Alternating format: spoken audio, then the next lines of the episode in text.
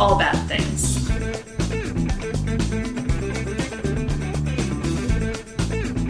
Tragedy. Tragedies, disasters. That's Bad things. trigger warning for everything possible. What? Hello. I'm Rachel, And I'm David. And this is All Bad Things. Welcome, everybody. Welcome. Ah, Follow us. Insta X, Facebook, TikTok, Twitch, Threads, Blue Sky at All Bad Things Pod. Email us all bad things pod at gmail.com. Join our Facebook discussion group, our Discord, and our subreddit. Do all of those things. How about them bills? Too soon. I'm sorry? Are you doing? Um, the the Bills? Uh, who who might whom might they be? Are you denouncing them finally? Uh, Oh, do I get yay? We don't have to live in the shadow of the bills anymore. I'm not going to talk about that. What we are going to talk about instead is for the second week in a row, the game was happening during something I already had pre planned. So last week, right. they had to move the Bills game, Bills Steelers game to Monday, mm-hmm. 4:30. I already had tickets to go to the Hurricanes game, so it was Yeah. like I'm not gonna. And we had we had good seats too, mm-hmm. and I hadn't been to a game yet all season. I was mm-hmm. like, well, I'm not gonna not do that. But then I'm sitting at the game, like by the time the third period's on. Thankfully, we were getting killed. We were down five to one in a hockey game, so it was like no big deal to like sit there and watch my phone, because hockey game was already over. But it was like, all right, by the time we left the arena, they were up 21 to nothing. So it was like, no anxiety, you know. But they get a field goal blocked, kind of gets Pittsburgh back in it, but Pittsburgh never really got back in it. And they won the game. So, The Bills won the game, not yes, Pittsburgh. Buffalo. Correct. And then, so this past Sunday, meaning last night. Right. For uh, we're uh, recording this January on Monday 20, the 22nd. Yes, Mhm. January 21st. So I, we bought tickets to go see Tool like three months Tool. ago. Mhm. And actually, three months ago really was, it was like iffy at best if Buffalo was even going to make the playoffs. Mm-hmm. But I remember when I bought the ticket, like put in because it's just like, oh, Tool, Charlotte, January. Yes, Right, of course. mhm. D- didn't even think about. And I realized like it was a Sunday, and I'm like, hmm. Like, there's a possibility. like, there's certainly a possibility that they might Mm-hmm. be playing a playoff game mm-hmm. at that exact same time. and what do you know? And sure enough, so watched like pretty much most of the first quarter at a at the restaurant bar mm-hmm. before we went to the show because the arena was across the street from where we're mm-hmm. staying. And then just standing in line and checking the score. And by the time we actually got to our seats, about maybe like 10 minutes before Tool came on, so we, we weren't in our seats for very long, which was nice. So we like timed it perfectly because none of us had heard of the opening band. And we're like, What were what was their name? the Elders? Okay. I'd never heard of them. And I was like, What was their style? don't know. Didn't You hear didn't 'em. really hear 'em, No- yeah. Nope. No, they were done by the Oh, time the, we oh got okay. in They were they were switching. Yes, mhm. Gotcha. And uh, so I was like, yeah, the opening band is gonna be this. We know they're gonna get on stage like around this time. I'm like, Mm-hmm. we can watch the f- the first quarter and And so it still out make the, perfect. still make the show, and it did. And then like me and my other friends who are also Bills fans were like, let's not look at our phones. Let's fucking enjoy the show. So you didn't. You were not checking Let's- the. Okay. Well, we were like trying to commit to it, and and my friend Jason brought up a good point. He's like, whether we check our phones or not, it's not going to change anything. That's true. That's very true. you know, and everybody's like, be present, but Mm-hmm. I did not check my phone. But you also weren't present. I was not present, like at all. And also, part of it was too, I didn't love like their opening the set. I didn't like, Yeah. Mm-hmm. especially their opening song. I was like, there are like twenty songs I can think of that I'd rather But hear you than. said it was their newer stuff, and It you're more of a fan of yeah. their classic hits. well, just their heavier stuff. I mean, Did they get lighter in their oh yeah, years? oh yeah. They, they got a li- little lighter here and there in the Uh-huh. overall vibe, and the songs got longer. Oh no, So they're already just like a little yeah. over but the top. but they have plenty of long songs that are amazing throughout Sure. the entire song. But Mhm. lately they're just kind of the like, that's okay, okay. you know. Maynard that- C. Grubbs is too busy with his winery. I mean, th- these guys are. We were talking about it coming back. Like these guys are in their mid to late fifties, Yeah. They're kind of so is chilling and out guess and guess what? So is the crowd. yes. There wasn't a person under thirty in there. no. Mm-hmm. I mean, there might have been 2 That was about it. And uh, it's like you know they they can't fucking rage out like they used to. They can Mm-hmm. can here and there, and you know what? Like the audience can't either. Yes. Like thankfully, to to a degree, thankfully we were all seated, so I couldn't, and everybody's kind of packed in tight, so I couldn't like really headbang. oh, really? Nobody was like standing up. Mm-mm, we couldn't. Really? It was all seated where we were. Oh, okay. And you didn't. You weren't going to be the asshole who stood up and blocked No. people's. That's good. That's good. Yeah. And uh, so and uh, so that just kind of makes it, but Yeah, that kind of it does. It kind of does kind of dampen the energy a Yeah. little. So I know I've been to plenty of Tool shows, so I know they're gonna have an intermission at some point because they always do. And how, I was how like, how long do they tend to play? they'll play for like an hour and fifteen minutes, take Uh-huh. a fifteen minute break, okay. and then melt your fucking face off for like that last half hour. Oh, okay. I gotcha. Um, and that's what they did with this show. They saved all the heavy good stuff, songs and the shit for like, Uh-huh. like neck's getting a little tight. Your voice is sounding a little Yeah. rougher than usual too. But uh but I was like, you know what? It might time out perfectly with maybe I can catch the end of the game and not. Mm-hmm.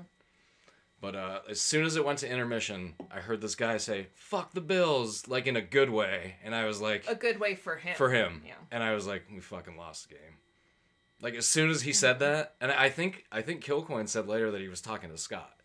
Because Scott was wearing a Bills hat. Oh, gee. Well, What we an were, and I and I was wearing a Bills shirt. Like there were But what an asshole! Just like whatever. yelling at you. Could have been a guys like Kansas City fan. I didn't even Who look. cares? Would you have said "fuck the Chiefs"? Oh no, but but I'm just been- but I'm just saying. All I'm saying is, as soon as he said that in the tone of his voice, I gotcha. I was like, we lost. And then I went out, checked my phone. Mm-hmm. It's like, yep, we lost. And then I was like, done with that. I don't don't want to know how. I, just know the final score. Watched highlights and stuff. Since then, Yeah. uh I didn't till like three hours later. We didn't till like midnight. Okay. We were all finally like, all right, let's fucking let's see what the fuck happened here, because we only lost by three. It's funny you posted something on Facebook like, um, oh, if you'd have told me six years ago when Josh Allen was drafted that like all this would happen, I responded.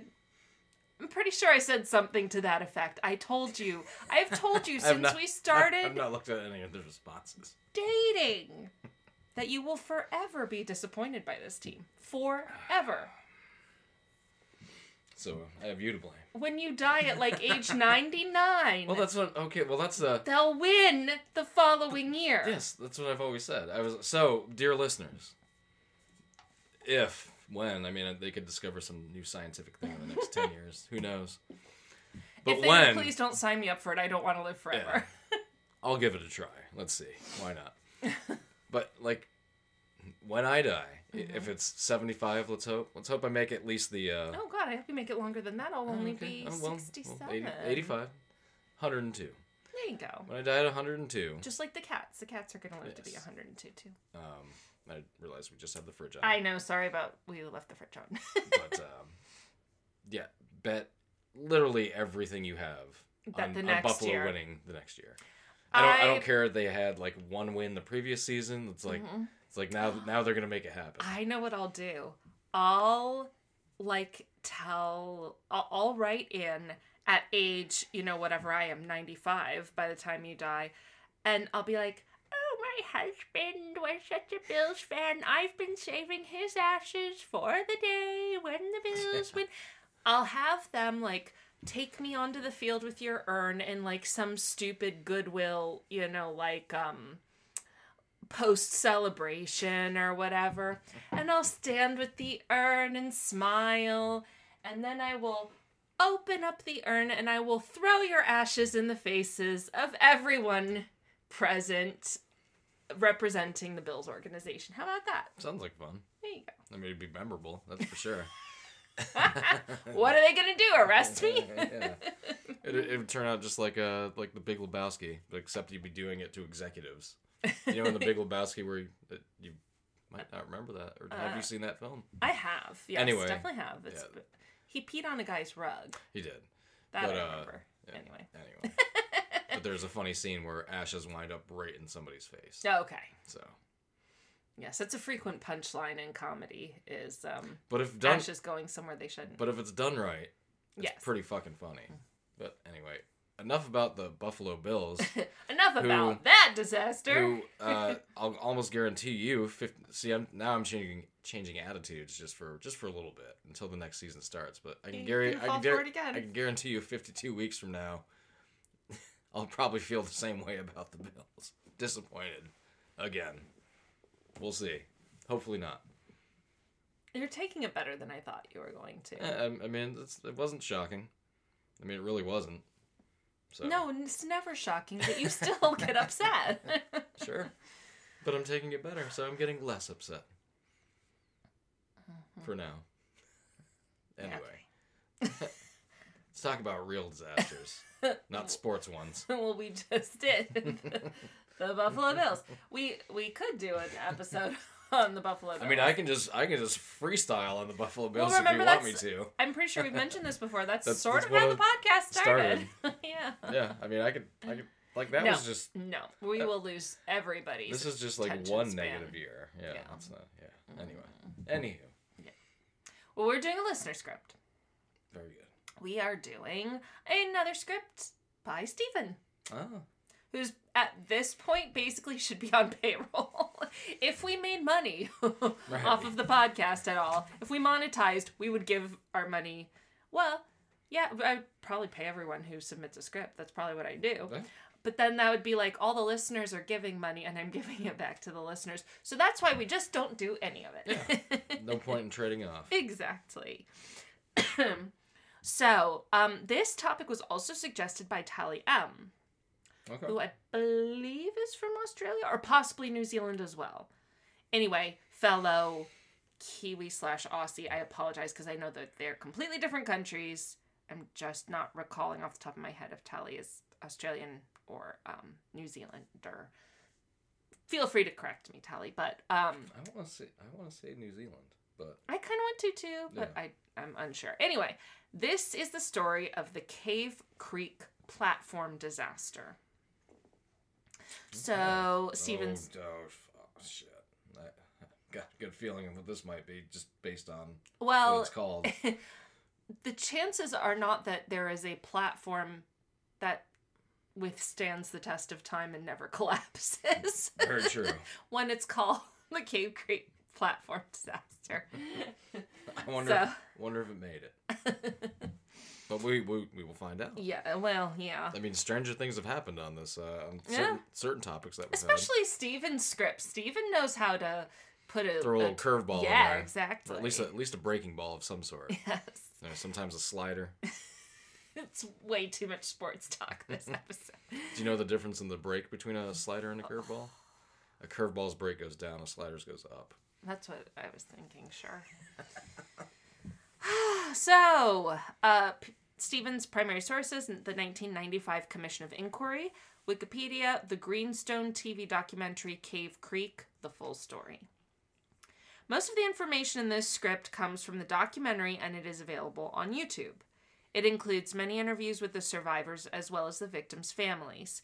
It was made three years after the incident, so some of the interviews can be pretty hard to watch as people's emotions are still quite raw.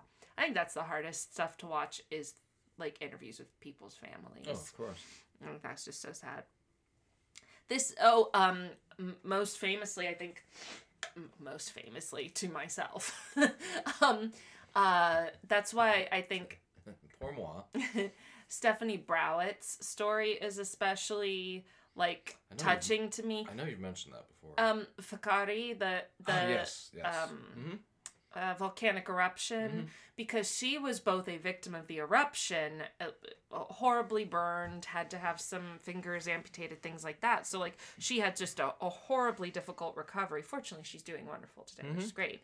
Um, but also lost her dad and her sister Yeah. in the same disaster. So she was both a, a survivor slash victim of this and a family member who lost some money. So she like got the shittiest end of all of the sticks. So um, this is the third story about a disaster on the west coast of New Zealand's South Island. Ooh, good tracking, Stephen. The other two were coal mine explosions. This one is completely different. Everybody involved had good intentions, but 14 people lost their lives in a highly preventable accident. Note, I will be using the Kiwi term for the Department of Conservation throughout the script. New Zealanders just use the acronym and call it DOC.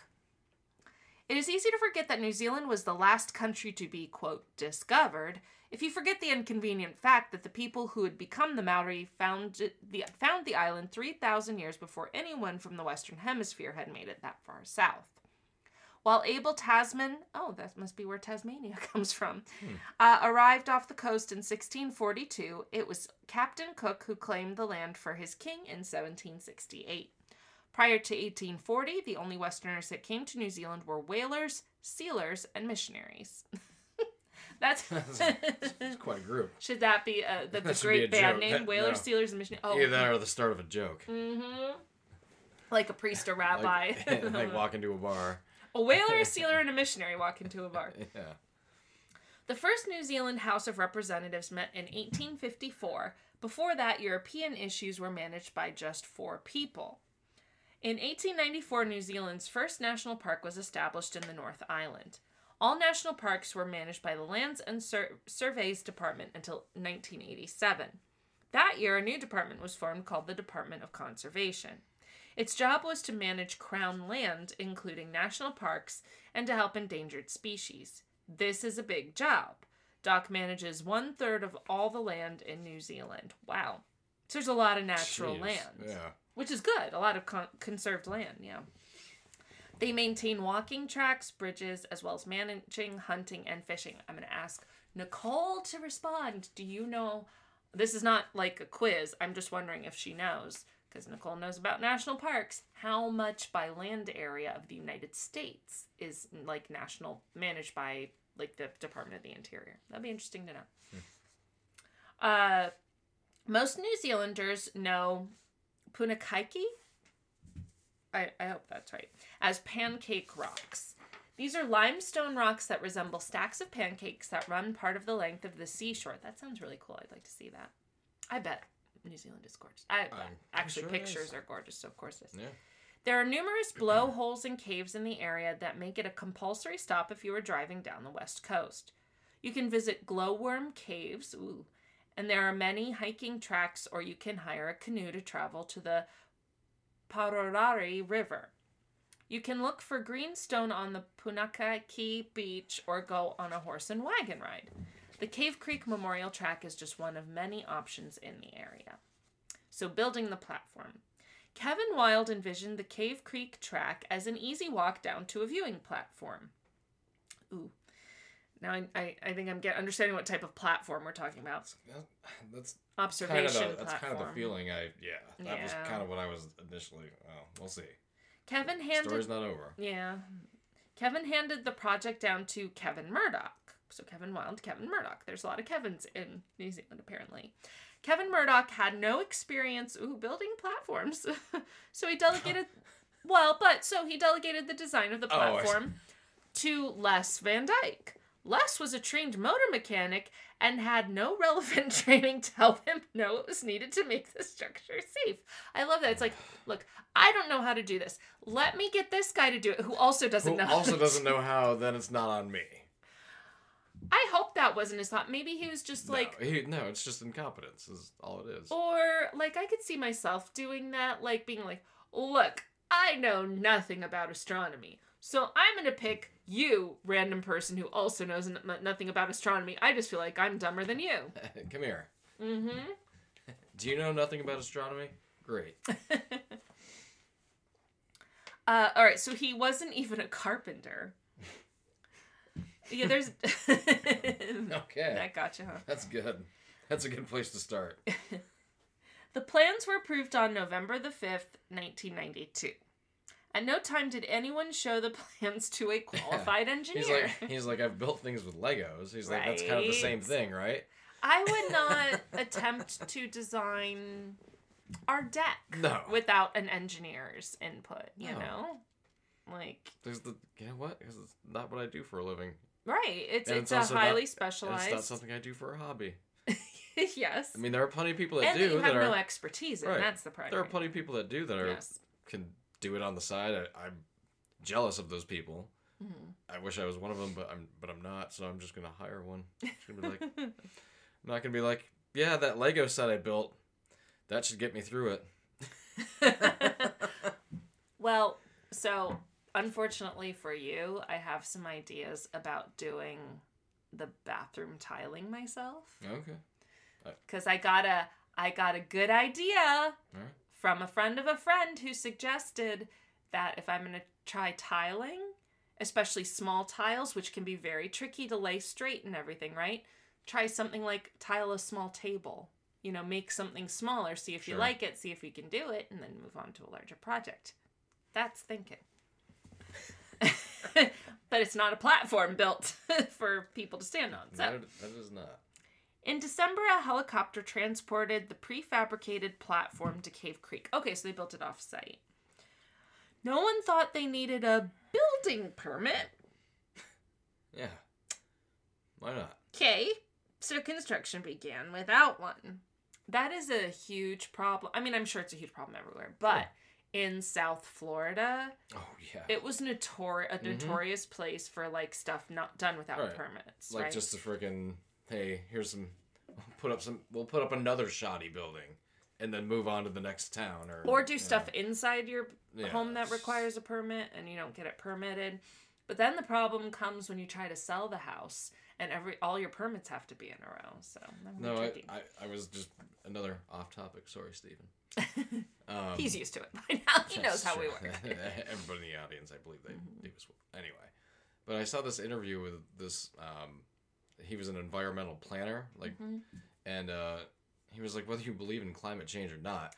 He Right. was like, he was like, here's the thing we have plenty of evidence of. He was like, this whole state of Florida gets rocked by hurricanes every single year. Yeah. He's like, everything in Florida should be made of concrete. Right. He's like, everything. withstand it, yeah. He was like, because those materials you have to keep reusing and rebuilding. He's like, they're coming from all over the United States and pulling raw materials Mm. away from other places that need it. you know, Mm-hmm. As more- well. Mm-hmm. Yes. Where you could just do the smart thing, Mhm. the expensive thing, Mhm. but the smart thing, just build everything with concrete because you know what? That would pay for itself over time. Mhm. But who knows? Well, I mean, unfortunately, We don't want to make sense. Well, unfortunately, what's gonna be is that no one will live in Florida because it will be It- uninhabitable. it will be. That's going to happen. So and not concrete. yeah, it, like you'd you'd have to go down a few feet to even just find the coral rocks. So, Yeah. yeah. Um. All right. So construction began without a permit. The people involved thought that a permit was only needed on buildings, and this was not a building. Yeah, it's structures. This seems strange as some of the people in charge of the project had followed the proper procedure building platforms elsewhere in their area. So they conveniently forgot, I guess. On the 20, 22nd and 23rd of April 1993, 18 DOC staff arrived at Cave Creek to work on the path and assemble the viewing platform. Les Van Dyke was part of the DOC team, but he was on track clearing duty, while four other people were picked to finish build the finished structure. So they're basically like, "Hey, you who designed it and who are at least like a motor mechanic, you're gonna go pick up the trail. We're gonna just pick four randos." let's uh, let's see. Out of all the people here, you're the most qualified. Oh, here here's even better. No one bothered to take Les's plans, and no one consulted him during construction. Yeah. So even though he wasn't really qualified to to to design it, nobody paid attention to his design anyway. So what does it matter? In the end, the guys involved in the construction were just left to fend for themselves. Can you imagine picking four random men and just saying, "Here's some wood, build a platform"? I mean, no. Well, I mean, if I had to choose, there are certain people I would pick. I'd be like, I bet he knows. I would not pick myself. That's for sure. I, would love pick you. I'd pick you. I love you, but I would pick me, and I would yeah. not pick you. No, either. I wouldn't pick me either. No. I have other skills. Yeah, there you go. Yeah. You know, we're, we're all God's creatures and special everyone. Yes. I can I can build you a pot shed. yes, yes, you can. Or no, not build it. I no, can you can't really I can, build I it. can, you I can decorate You it. You can paint it Yes, Bill's I can. colors. I can decorate it You can decorate if that's what you need. you just give me the colors. You tell me what colors you need. And I'll paint it for you. Would you ever, like, say someone was like, "Oh, can you do that for me? I'm a, I, I'm a Jets fan. I'm a yeah, Patriots like, fan. yeah, and I charge them like five thousand dollars an hour. There you go. You just charge them more. Price gouging. That's the way to go. Exactly. It is amazing to think that the guy who designed the platform was right there, but he was never consulted by the guys doing the job. Maybe they had no idea that he had drawn up the plans. Basically, just nobody knows what's going on. And, and, uh, Good, good, good, good. who signed off on this? Oh, that's right, nobody. Right. Because obviously we have either no regulation or you're not paying attention to whatever regulations you do have. They were required to get a permit. They just didn't. Whatever. They didn't think they needed to. The team had no drill. Get to work, fellas. Oh, it gets better. The team had no drill, so they couldn't use the nuts and bolts specified in the design. Without the plans, they had no way of knowing that the bolts were meant to secure the platform to the piles. They decided that the bolts were to secure the platform to the concrete counterweight that was going to be poured later. What in the? Oh, okay. It's like they're not anchoring it. Properly. Anyway. Or I at mean, they're- all. Oh yeah, I guess. It's yeah, to the I was gonna piling. say, yeah, I guess. I was gonna say they're they're failing to anchor. Oh, They're- no. They're thinking they're. Yeah. oh no, all they had was hammers and nails. Oh. So they did the best with the tools available. I mean, I'm not going to knock the individuals necessarily who did this. It's more like the planning team that's at fault here. The lengths of steel to connect the platform to a concrete counterweight were not supplied. And with no plans available to the team on the job, uh, and no plans available, the team on the job had no way to know they were missing. It, this is just like build me here's materials build me a platform Sure. someone designed it but it doesn't matter You know what? We don't. we don't have any. we don't have uh, anything to screw these things in with. So do you mind as well just use hammers and nails.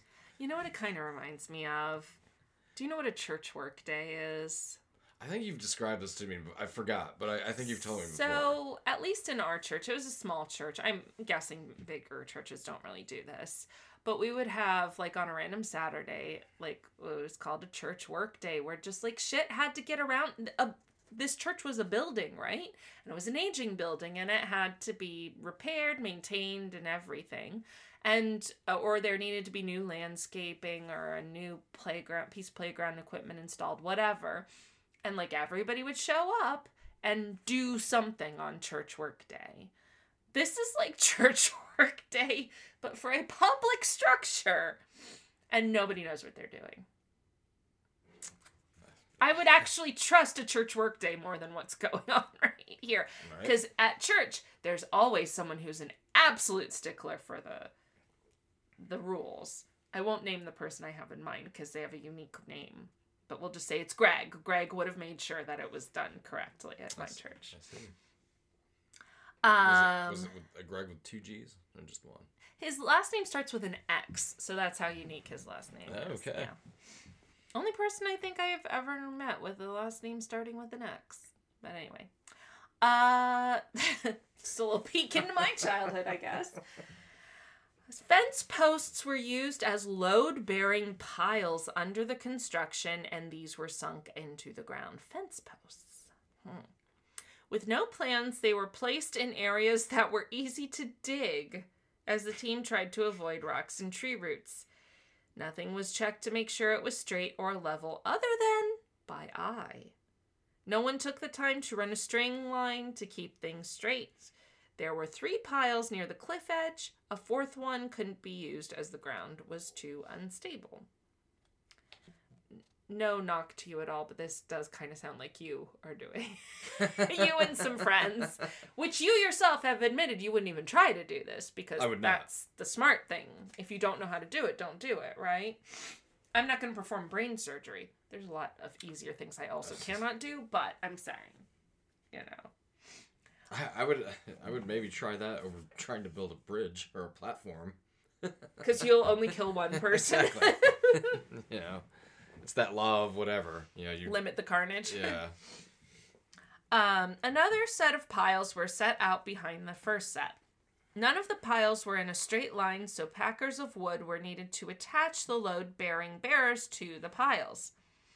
The nails used were just 100 millimeters long or 4 inches. Because of the packers, some of the nails only went into the piles by one or two millimeters. Do you can you picture that? Do you understand what that? Well, that's like one or two millimeters is like. I mean, That's not even. Yeah, I was gonna say it's much. it's we're, that's. we're indicating with our fingers. It's hard to tell. Don't think that's gonna hold anything. No, Not even like a toddler. no. It will. It, it may not even hold the weight of the structure itself, right, uh, on its own. This was where the bolts had been specified in the design, so that they would have gone through properly. It took two days to complete the task. Yeah, because they're not using the right equipment. Right? That's They're just the problem. guessing. Yeah. They're guessing. exactly. You can guess how to put And together like, a Lego hmm, set. You right. cannot guess how to put together a load bearing structure. Yeah, they're like I've got all these holes over here. Are these? Is the, which one's the right one? That's like that's basically what we're dealing with here. Not even. They didn't even have drills. There were no holes. They just had to guess. That's true. That's that's true. The, the, all the missed marks. Yep. Like yeah. How many bent nails do you think there Oh were my in God, that and- platform? And, and bent fingers too. Oh, yeah. They dug a trench at the back of the platform for the concrete counterweight. The platform looked solid. like, huh, that looks You pretty good. It looks pretty solid. First word that comes to mind. Looks solid. Solid. I think I should point out that the builders felt they had done a good job. Poor delusional well, souls. sure. Yeah. This is Every, known, everybody really fucked up. Like at some point was like, right? hey, yeah. know, I, Job well done, yeah, guys. I've- yeah. I followed the manual, kind of. This is interesting. This is known as the Dunning Kruger effect. Yes. The tendency of people who are bad at something to think they are good at what they're doing. Have you heard of that before? Oh, yeah. really- I hadn't. No, really? No. No no surprise. Didn't go to school, but they obviously thought the construction was safe as they had a picture of the team leaning against the outer rail. So they had confidence in their design. And one of the guys I know was putting up like the double Finger like, guns, the finger yeah, guns. uh-huh. Like, hey, got it. Nailed it! Literally, because we didn't know what to do with the bolts. Because that's all we could do. Like hey, I was being, I was being serious. I mean, I I don't want to like lay blame on these people because I think it was just like poor planning all the way around, right? But this kind of sounds like if the gang from It's Always Sunny was trying to put I was just gonna say it is. It, it does. Yeah. Well, they they kind of did an episode like that. Remember they tried to do the uh, Extreme Home Makeover. Yes, yes. and they uh-huh. just literally just trashed the one person's house. Yes. Yes, I do recall. But uh, yeah, this is this is the blind leading the blind, like Yeah. come to life. Like it really is. Uh, at this point, I think blind people It might it might have worked could out. have done better. Pretty good they- chance it would have. Probably would have at They would have been a like lot. They would more have had- cautious. Yes. yes. for sure. Oh man. We're just laughing because this is the fun part before it gets horrible. For a whole year, the platform was left to sit without a concrete counterweight. I'm sure trampers in the area would have used it as there was nothing to tell them it was unsafe. Okay, so this structure is just like, it's not really done. It needs this concrete, um, but nobody's telling people, like, stay off. In 1993, the local council did come and have a look at the structure. They did ask if the necessary building consents had been obtained, but it is unclear if this question was ever answered. That is a question you need the answer to. As someone who works in a field where questions require answers, I require answers. you know? Correct. we need to know. And it's not even life or death like this. So. When the concrete was finally poured, there were no instructions given about how to strap the concrete to the platform. The guy doing the job just thought he was pouring some concrete steps. I think you want to hmm. tell the guy pouring the concrete what he's even doing there. He didn't realize that the steps were a counterweight. Well, I mean, The- they at least they were using concrete. At least they were. But if it's not serving I a purpose, no, I know. I'm just saying. The steel that was supposed to connect the counterweight to the platform had never been found. Mm-hmm. So he just poured the concrete and went home. So it was basically a useless slab of concrete. Right. He thought it was steps. In 1994, the question of building consent was raised again. After a check, it became clear that no one had obtained one, as everyone involved in the project thought someone else was handling it. They did try to. Did they not have a project manager? Jesus. They did try to have the thing certified retrospectively, but the Buller Council, wa- Council wasn't willing to sign off on a structure that they had not inspected while it was being built. That is a good call. Yeah, do not sign off on something. You're like, I didn't see how this hmm. happened. Raise an eyebrow. There's a good chance they would have been happy with Les Van Dyke's plans, but as his plans were not followed, this is hardly relevant. Like, we don't- we don't Ultimately, know. it doesn't really matter. Yeah. Yeah. That is why inspectors check buildings multiple times during a build. Bingo. Sorting out this problem. Through the build process. That's exactly what Stephen was saying. Yeah. Yeah, I mean, it's- because you need to make sure. Okay, there are plans. That's great. I need to see them being followed. yeah, exactly. Mm-hmm. what? Unless you're a libertarian, then you just want Yeah. everyone to die without regulation. Hey, hey, it's it's risky for everybody to live in a building. We already had that scenario for many years, and guess what? Many people died. Yep. Guess what the repercussions of that is? Mm-hmm. All sorts of things. Kids become orphans. Insurance premiums go up. I mean the so Mm-hmm. Just build a fucking building to code. Well, you see, David, in not libertarianism, there are winners and losers. I guess so. yeah, and most of them will never find out. I guess. Yeah. Which is uh, anyway. Mhm. All right, sorting out this problem was put on the back burner. Something tells me that's not a good idea. It was decided that a sign should be put up warning that no more than five people should be on the platform at a time. Why that? Like, how is it safe for five people? Hey, at least they're kind of in the right headspace. They're like, we need some Mitigation. right. We need uh some sort of rule. We'll pick We- a number. We'll pick a number of people who we'll decide a random small number five. and keep our fingers crossed. Yes. The sign was made by the guy who had ordered. Oh, sorry, the sign was made, but the guy who ordered the sign was away on holiday when it arrived at DOC headquarters. It was put in a drawer with other shit piled on top and forgotten about. Oh, goody goody. So not only do we we're going to pick a number out of thin air and say it's safe for this many people. We're going to we're going to get a sign so that people know that. Then we're going to put it in a drawer and never put it up. Who needs to put it up? Again, they have the right idea. Just the, the follow through is just just not there. Oh man. At least with their two rules that they came up with, or their one rule, and then they're like, Oh man. you know what? Let's put let's uh let's drawer that for the day, and never put it up. All right, so now the disaster. Yeah. Okay, go ahead. Yeah. There we go. Need this for the uh, disaster part. Yeah, right. Tai Poutini Polytechnic. Putini. Is that is that a Canadian magician? Putini.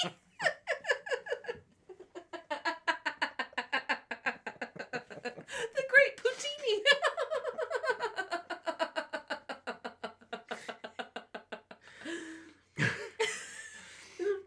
Did you like that one?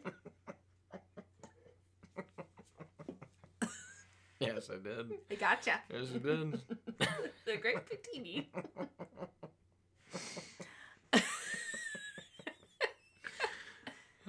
It obviously means something different. well, you never know. He could have had it as like a snack, or he could have had it like always on him, like uh, the, the poutine. Is it Italian poutine? Is it poutini? Maybe.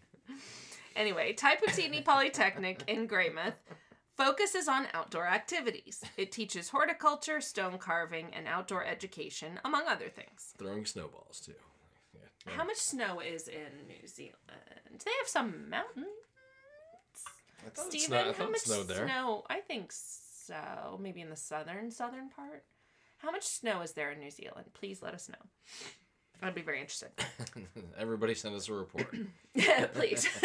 we, we, need, we, need the snow, and then what was the earlier one? We we were asking Stephen for something else. oh, did we? I think so. Oh no, uh, Nicole. Or Nicole. About percentage of Ah, yes, the that's United States. was.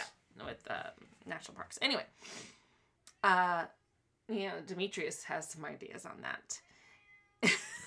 People come from all over the country and stay in the Polytech's hostel to study there.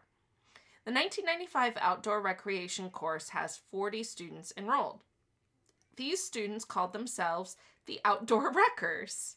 That's going to be an unfortunate name, I have a feeling. Mm. Oh, I don't like irony like that.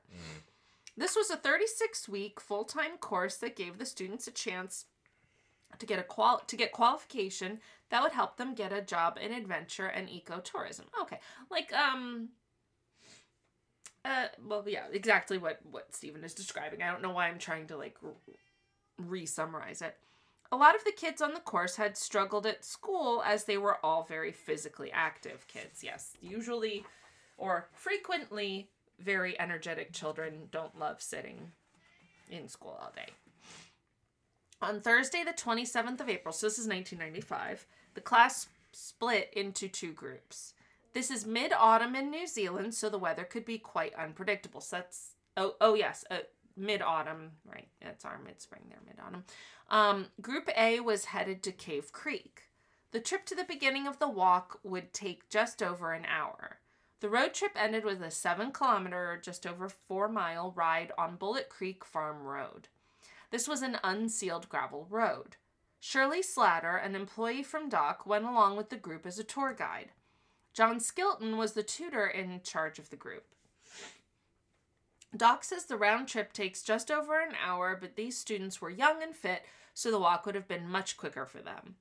Oh, oh, to be young and fit. I've always found DOC's estimates to be very pessimistic anyway. The group climbed onto the viewing platform and everything seemed normal until one of the students dropped an umbrella down to the creek below. The students moved to one side to view the umbrella fall. Shirley Slatter, the manager of the DOC Visitor Center, thought she saw the platform flex. Some of the students noticed noticed as well and started jumping up and down on the platform. She told everyone to stop jumping, and she only allowed half of the students on the platform at a time. So it does sound like this is very much something a child kids would do, right? I'm surprised it even held up here.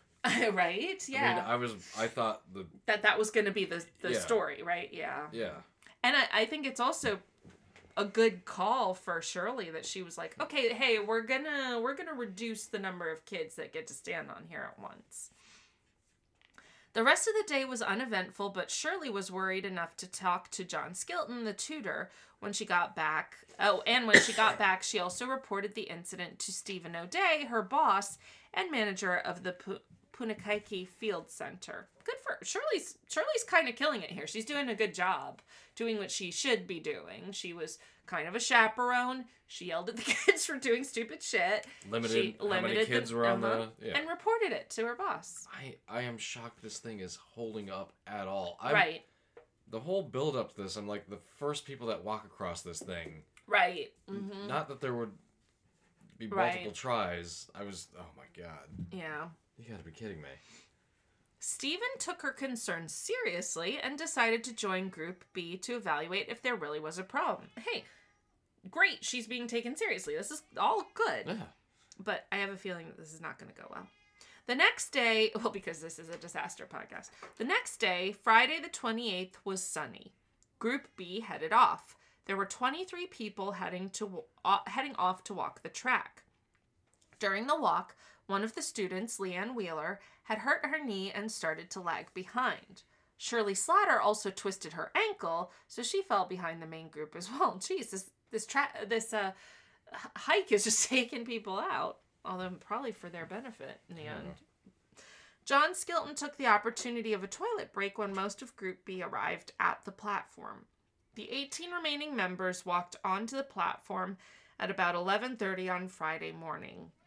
When they were all on, one of the front beams detached from the pile it was connected to. This was followed by all the connections on the front of the platform failing. This put extra force on the back of the platform, and the nails used to secure the structure to the concrete pulled free.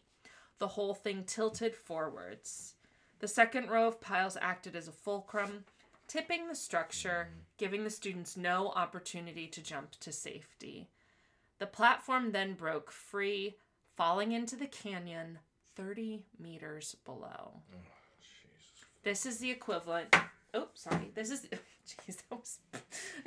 really awkwardly interrupted myself. This is sorry.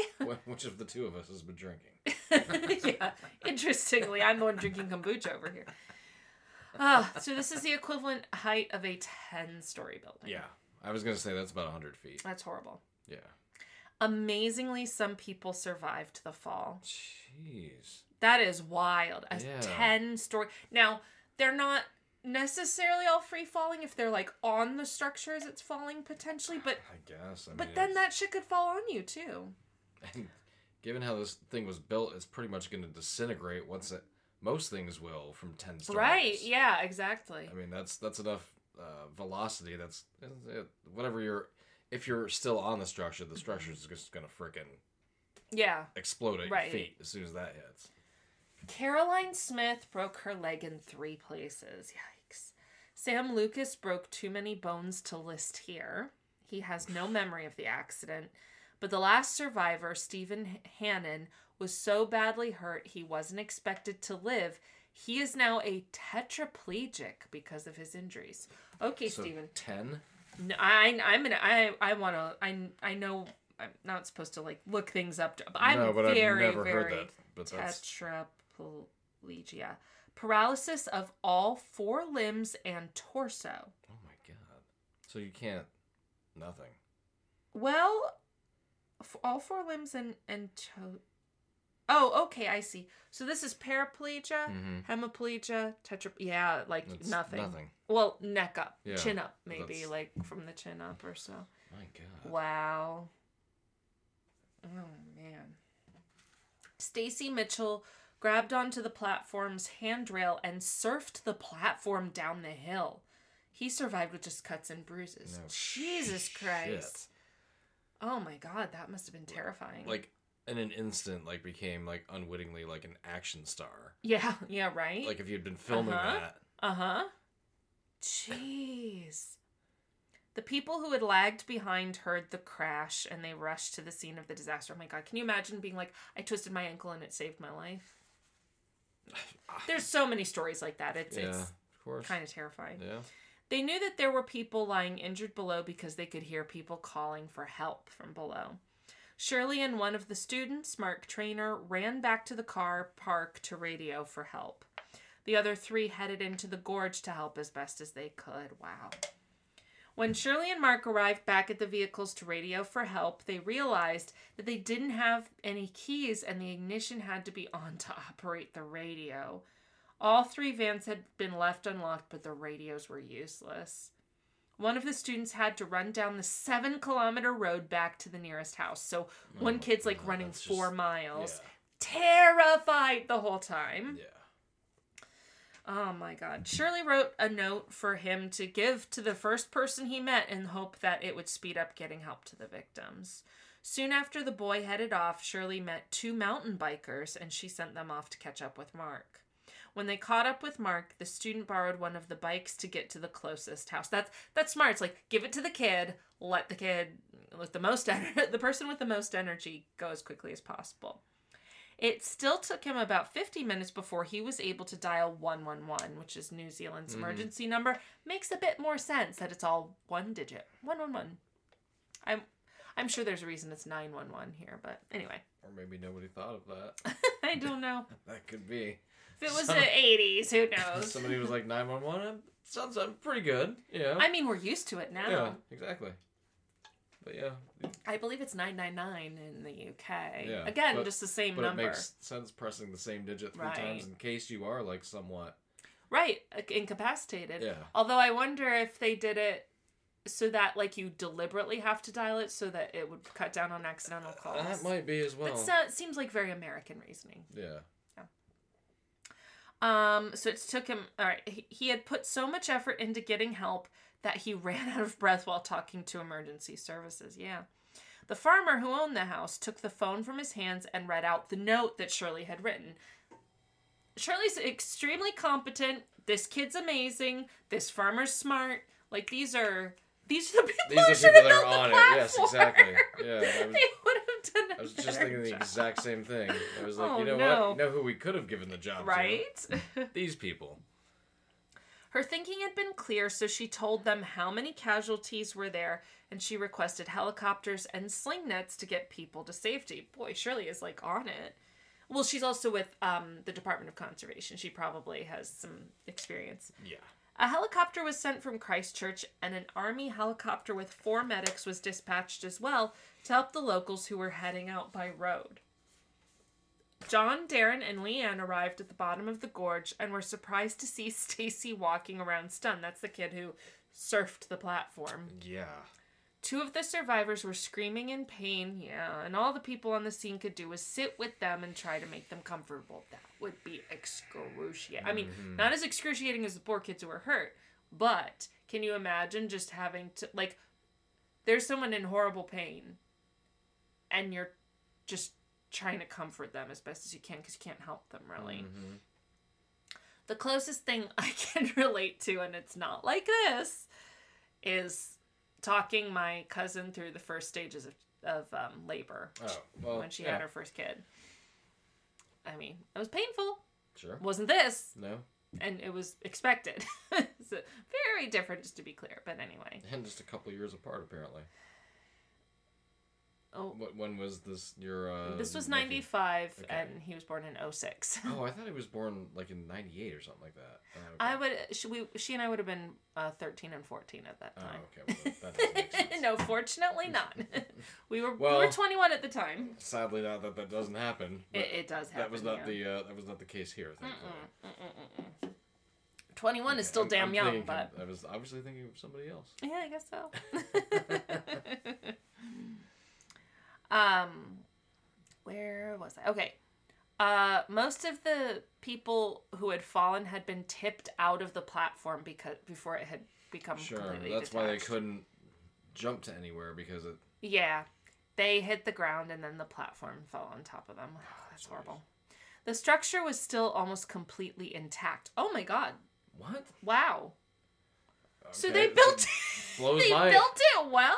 blows what? my theory. I'm like, oh, with it exploding upon impact. Well, I mean, from yeah, 10 you stories. so. from a shoddily built. How many fucking nails did they use? It might have been the concrete at the end. Like who hmm. knows? Oh, I mean, it- that's bizarre. I mean, yeah, you know what? Maybe you're right. Maybe the concrete was on the bottom and it. Con- but something then that's like that. bad news for it landing on the Well, of course, Jeez. But I it mean, it's sur- not good, it- good news. but it either way. survived the fall somehow, which is That's wild. nuts. I would, yeah.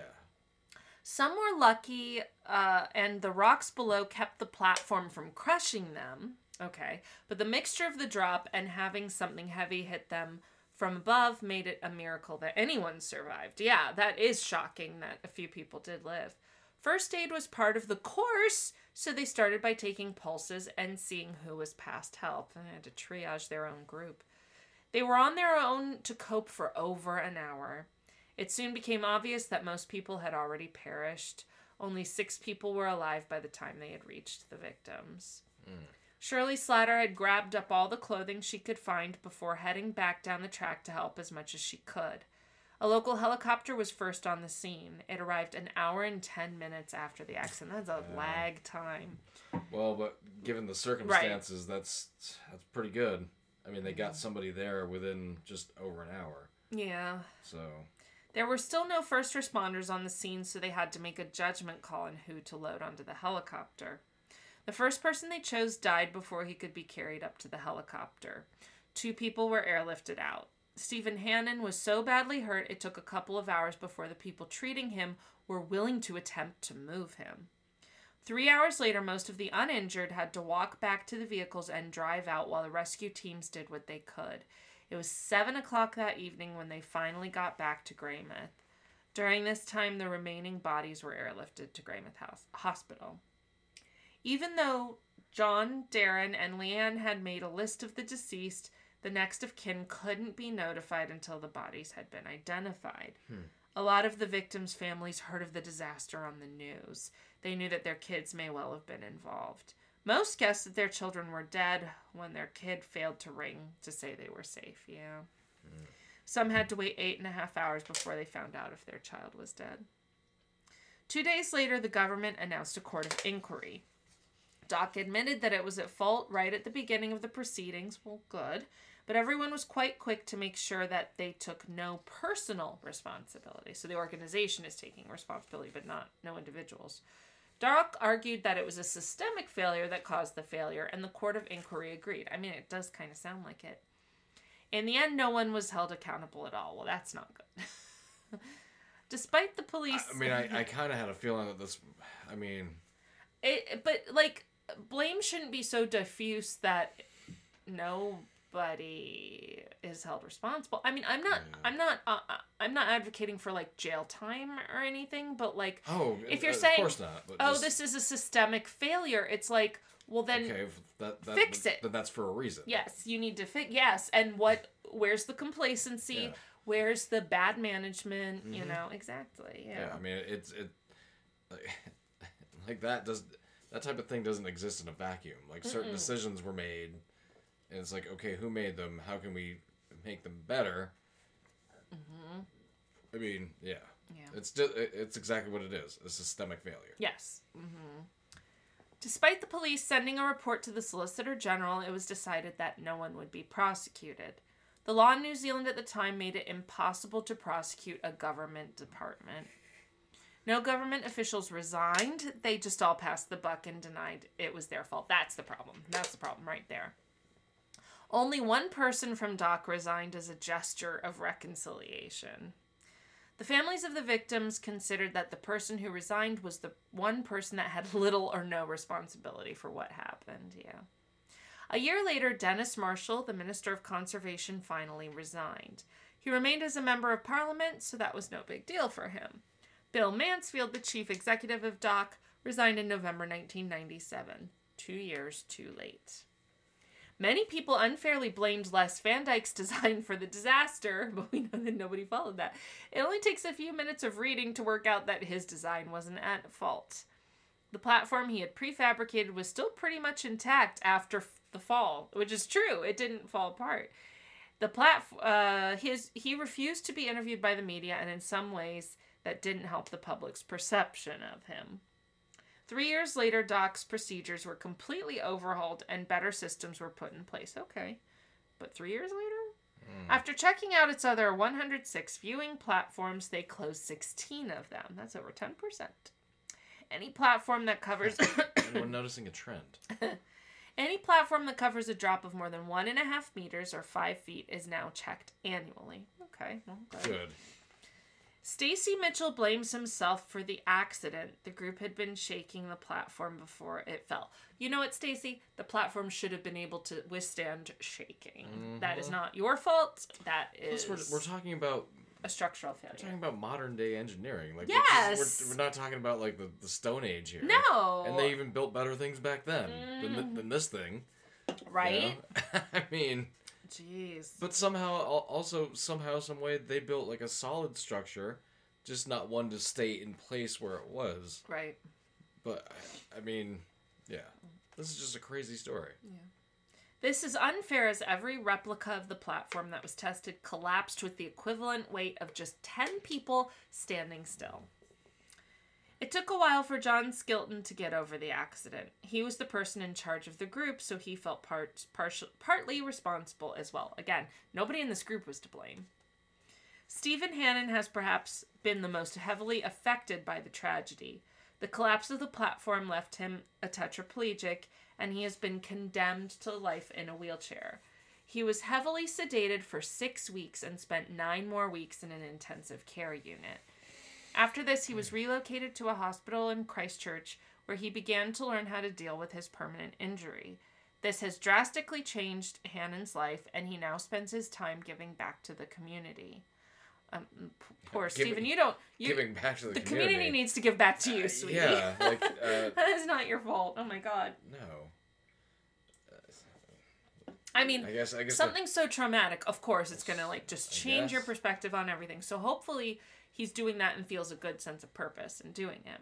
Well, I I, taught, I was I saw a couple of friends I hadn't seen in a while this past weekend, Mm-hmm. and we were talking about our podcast because they were asking about it, and uh, like somehow the topic of um, survivor guilt came up. Oh yes. they didn't really, eh, they didn't necessarily know that it was a real thing, and I'm like, Oh, oh, yeah. I'm like, it's it's definitely a real thing. It's a real thing for a lot of things, not just Not ju- disasters, although no. that's big. People who survive cancer Well, I gave them- guilt. I gave them the example, the example, uh, well, two examples. The Uh-huh. Travis Barker incident, which we've never done, we, we will do someday. I've That told- that was recent, right? It was a couple years Yeah. ago. I don't want to go into it at all. Okay, 'cause we'll because we'll it, do yeah. that Mhm. one. But I, I gave them the example of like my sister um, when she gave my dad COVID, but before there was a Oh. vaccine or anything like that. Well, when she had COVID and unknowingly exposed Mhm. him, and then he got COVID. yeah, Yeah. he was really sick. Yeah. Like it could have been. And elderly. hmm Yeah. Like and that's Yeah, and, she was. She and guess was and guess who that you know virus is mostly killed Older people. older. Yeah, and so, but I mean, he, thankfully he's fine. Yes. But I mean, she you can tell sometimes, especially like she won't talk about it obviously, but she Yeah. still feels some sort of like, and I'm su- I'm sure that happened for so many people. Oh yes. You yes. know what I mean? Oh yes. Like Uh-huh. I accidentally got grandma sick, and now grandma's not here anymore. Right. hmm You know, you know that happened to probably tens of thousands of people. Mm-hmm. So And I am sure that there are people who were to some extent negligent in doing so. In other words, like being a denier or bullshit. Sure. You know, people following. Although there were plenty of people spreading that bullshit too. Mhm. Those are the people who are to Yeah. blame ultimately. Um, but no, survivor guilt is a is a big Very thing real. because it, it is it does it you can understand how it messes with your head to think like why did something horrible happen to this person but not to me well, because one of how my did friends, i survive well, one of my friends brought up like, wouldn't you be like, hey, like, oh like, a renewed me, lease and, on like, life like I'm gonna like spread this to mess, and I was Mm. like, I'm like, some people do yeah go some that people way. do hmm I was like, it's not like a, a 50-50 no thing. no I was like, some people go in that direction. I'm like, but there are plenty of examples going in the, Mm. the direction that, you know, Is a, a lot more stressful yeah. because So, it's traumatizing of course, and people have different reactions to trauma because again, it's it's the what's the it's the inflection like like oh my god, I can't believe this happened, or oh, Oh my, god, God, I- yeah. I can't believe this happened. Mhm. Like it's Yeah. the it's two sides of the same coin yeah so Mhm. Yeah, that's a news article on Stuff talked. Uh, yeah, stuff.co.nz. I've seen that. Um, talked about how Stephen has taken on the role of helping and mentoring disadvantaged young people. Oh, Stephen. Th- this Stephen. This son. But well, we love our Stephen. yes. But this Stephen, that's Yes. very. That's poor, poor guy. I I hope he didn't. I hope he's. I hope he gets a lot of of um, satisfaction and feels very good with what he's done with his life because he's obviously really. I hope he he does it out of lots and lots of joy and not out of guilt. Sure. Carolyn Smith was only 18 when the platform collapsed under her. Most of her injuries were broken bones, but she also suffered from survivor's guilt. Yeah. In an interview with a newspaper reporter, she talks about going in, going to the inquiry and feeling guilty as she watched the families of the victims that weren't so lucky. The year after the accident, she went back and completed her Polytech course. After that, she left the West Coast as everything reminded her of the disaster. Sure. She suffered bouts of depression, extreme anger, and panic attacks. It was the birth of her son that helped change her life. She finally moved back to the coast to bring up her son. Hmm. The platform has not been replaced, and the area around it has been roped off. The track was renamed the Cave Creek Memorial Track in 2020. There is a stone with a list of the dead at the beginning of the walk. Tai Poutini Polytech- Polytechnic has its own memorial. Hmm. That was the story of the Cave Creek platform disaster. Hmm. Well done, Stephen. Yes. As always, per usual. But wow, that was that was so fun at the beginning. There was so much fun stuff to make fun of, and then it was just was- horrible. was. That's how it always goes, isn't it? Yes, for the most part. Oh, yeah, Sadly. that's and and they were also young, so like the survivors. I mean, they have a long time to survive that. They have Yeah. many years of their lives to survive that. and like as soon as the as soon as the the topic the uh, title came up rather Mm-hmm. i was like that's kind of what i had in mind Of something collapsing. because we have done um was it a hyatt I, Yes, not- the Regency That's right, it was a Hyatt. I was yeah. gonna say I'm not trying to call out any company. I, don't, I was like, was it was it the one that one? David, they're a sponsor. Yeah, yeah. They're gonna take our points away. But uh, but yeah, that, Yeah. I mean, that was a yeah, a structural failure. hmm and a way worse one than this. I mean, There was more casualties. yeah, Yeah. Mm-hmm. you know, so Yeah. What's what's even- worse? What's better? I mean, You even it's even if you have say. like a fancy like engineering firm behind That's you, true, you yep, still mhm. design a walkway that, Mhm.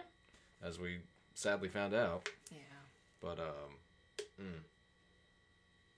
Yes, indeed. but like every but like so I again I was at the the show last night, Mm-hmm. but especially if I'm in a space with that many people, I'm Yeah. like. I'm like, this is why you design a building with multiple egresses Yeah. all around the That's building. That's exactly right. So the flow is, for the most part, e- going to be equal. Well, Yeah. provided everybody takes like Correct. the nearest exit, which But- is tricky in a Right. panic, you know.